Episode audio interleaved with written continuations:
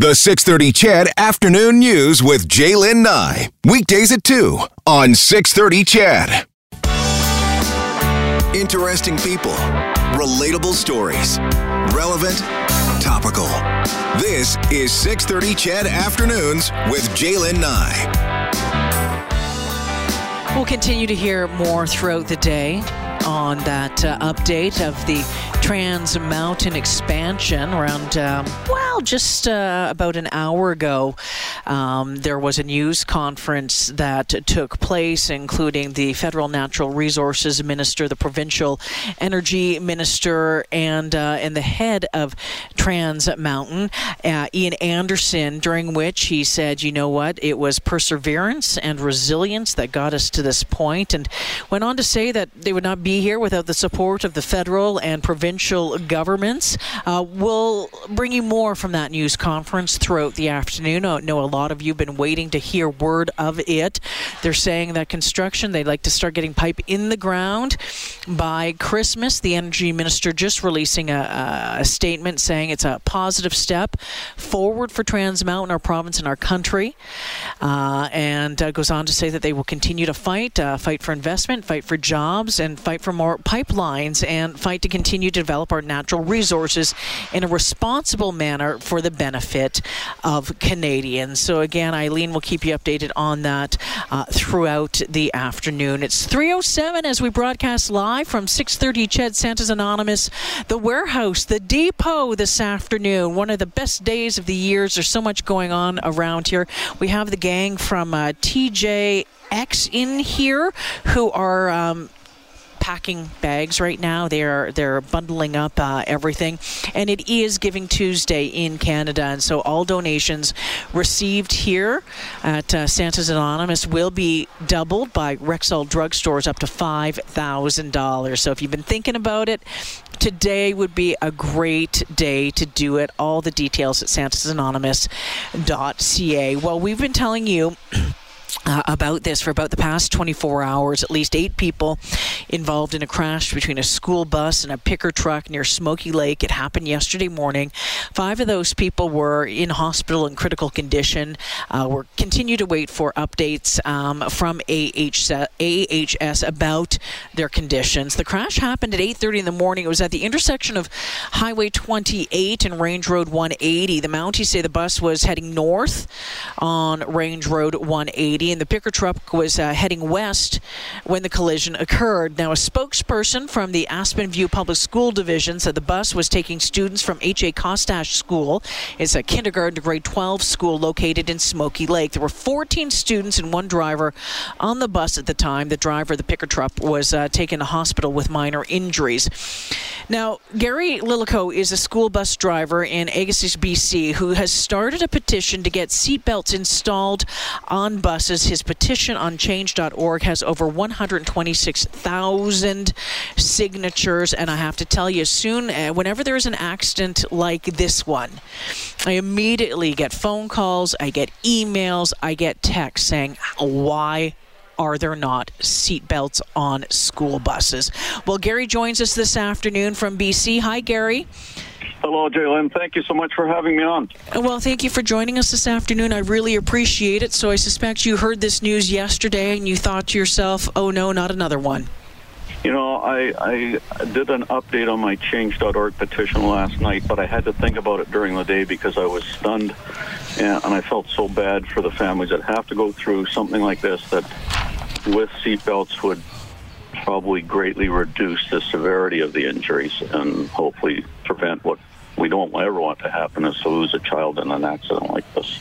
So, Gary, you're a former um, Coast Mountain bus driver. Uh, you're semi retired part time school bus driver. How long have you been driving uh, buses for? This would be year two for school bus. My career with Coast Mountain was 27 years. I drove for 12, and then I transferred into maintenance, uh, and then went through supervision and into management before I retired. Okay, so, you know, why did this become such a, a, a huge issue for you? What was it that spurred you on to action? Well, I took the job last year, at a local, um, you know, just a small community, and I always wanted to just keep doing a little something. And I got on, I threw my seatbelt on the bus, and I looked back, and, and through ignorance, I always thought that the school buses had seatbelts. Wow. And when I saw they didn't, I was like, oh, a little aha moment there. And then within two weeks of me starting that job last year, um, Fifth Estate did a story that showed the 2010 Transport Canada report showing that seatbelts, uh, well, the, the high back compartmentalization on the school bus, which is, you know, to have the seats a little closer together as well, didn't prevent uh, the kids said it failed to protect them, basically, is what their words were, in, in a side impact or rollover accident. The kids are just catapulted. And if you've ever seen the videos mm. of an accident where a school bus rolls, um, the kids are just shot to the other side, which is what happened yesterday.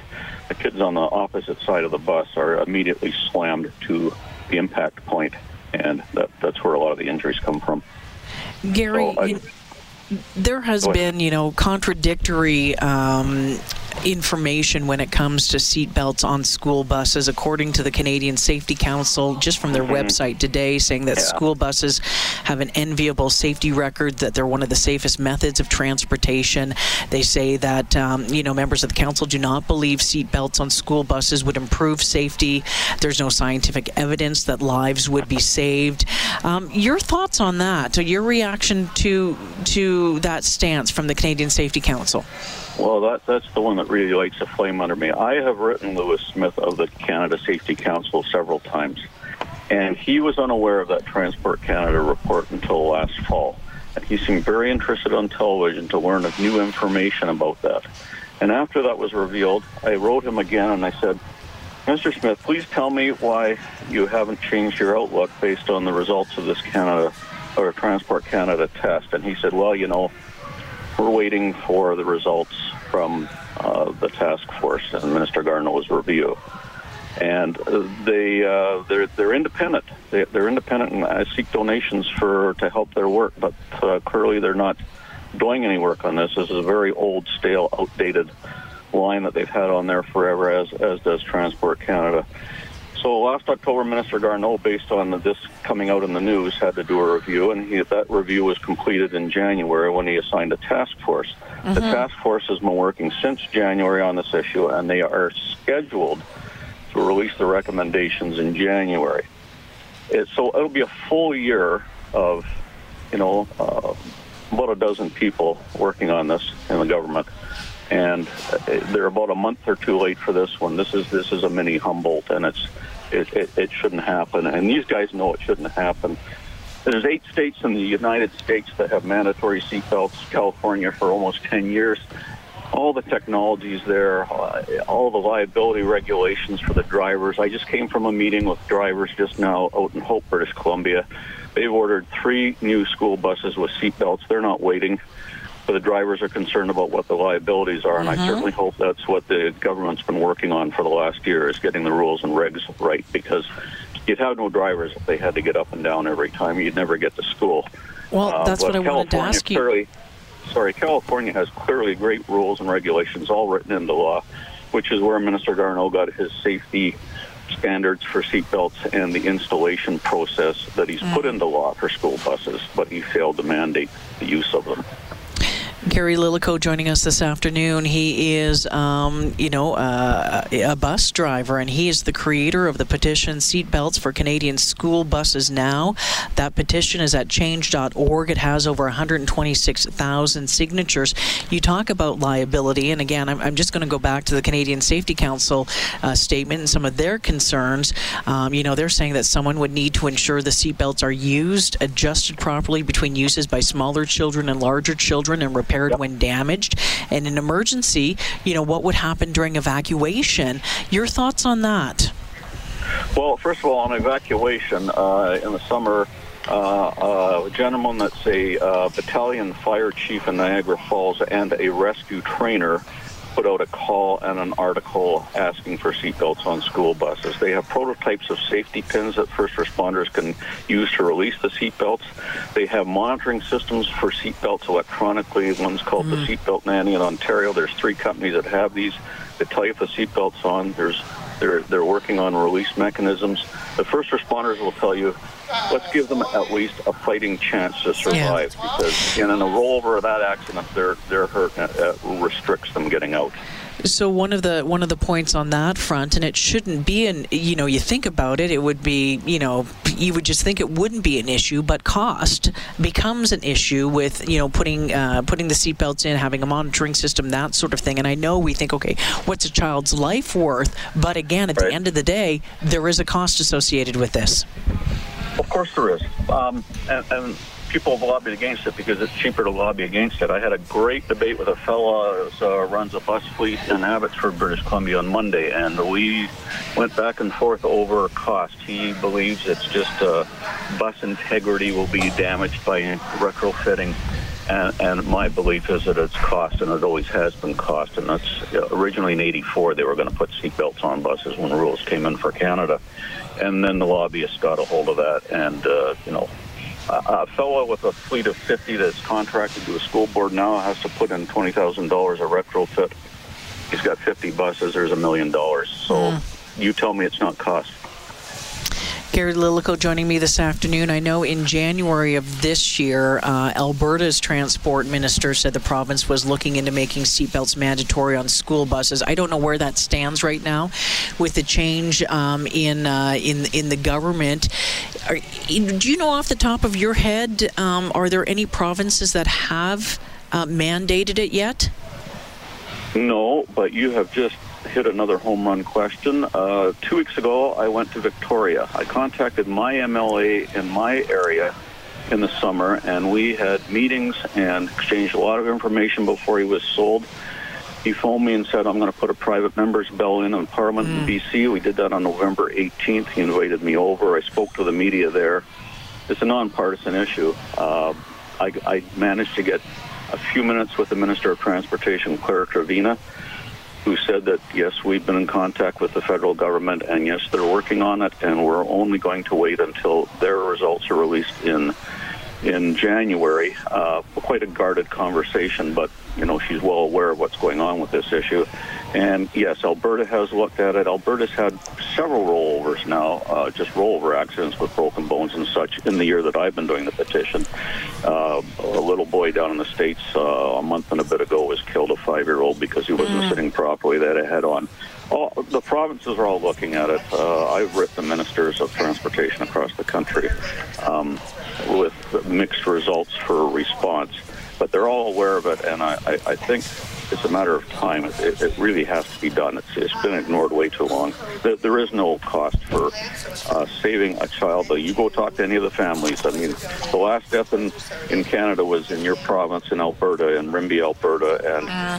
the mother of that that lost her daughter was a first responder, and she had to attend that scene while on duty to her own daughter's death. And to this day, when I talk to her, she wants seatbelts on school buses.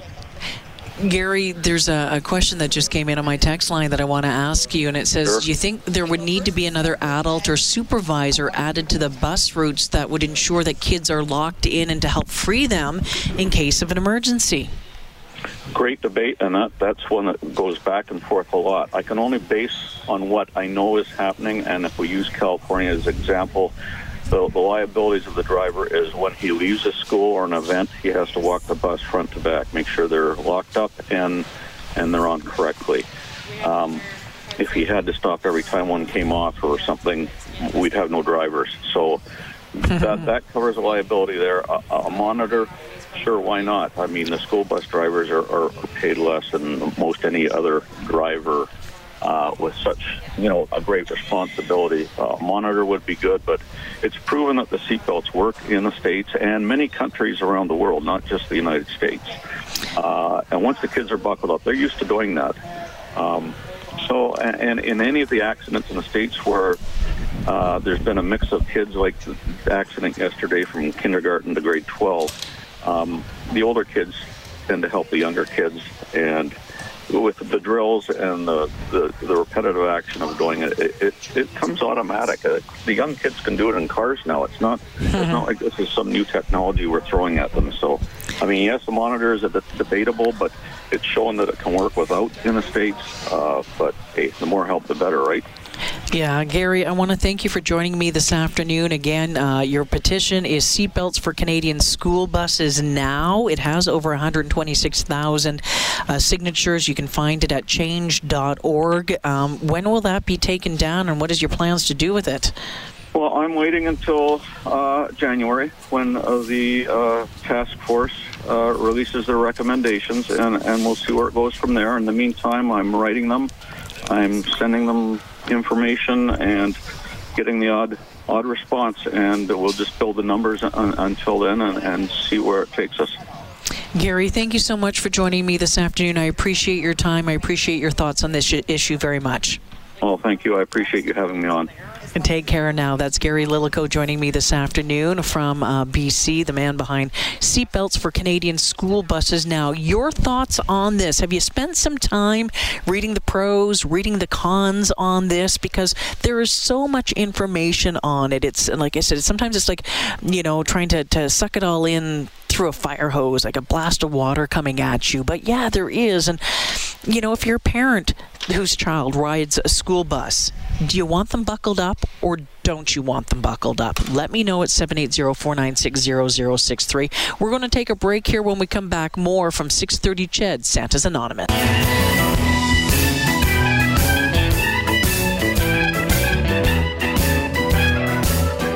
Hey, Chedville. We're at uh, Santa's Depot.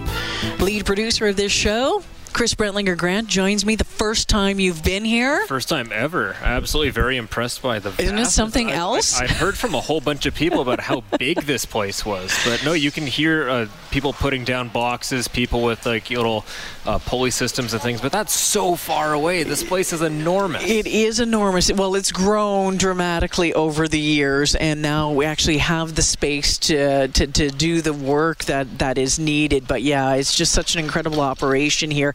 You can come visit us. You can check it out yourself at 12122 68th Street or 6, or um, yeah, well, it's, you know, pop by, say hi. Warren, the postman, stopped by to say uh, hi, our yearly visit, which I, I, I really appreciate. Um, also, donations today, my friends. Uh, today is Giving Tuesday in Canada. All donations received uh, up to $5,000 is going to be doubled by our friends at Rexall Drugstore. So if you've been thinking about making a donation, today is the day to do it. You can do it online, really, really easy at santasanonymous.ca. If you're driving by 630 Ched at 5204 84th Street, you can pop uh, uh, in there and, and make a donation there or make one here if you would like to do that uh, as well. Uh, Fraz texted in a little bit earlier. My pal uh, Fraz says, Hey, Jay. I'll throw a challenge out there to all the truck drivers and tradesmen. We're not making the money we did a few years ago, but we can all afford at least 20 bucks. I'll start things off for the truck drivers and the iron workers. So Fraz going to throw ah, 20 bucks in right now. If anybody else would like to get in on that, you can do so. santasanonymous.ca and then let me know and you'll get a shout out uh, when we come back. We'll take a quick break here for the 3:30 news. When we come back, a family that's been involved with with Santas for a very very long time. We'll hear their story. Stay with us.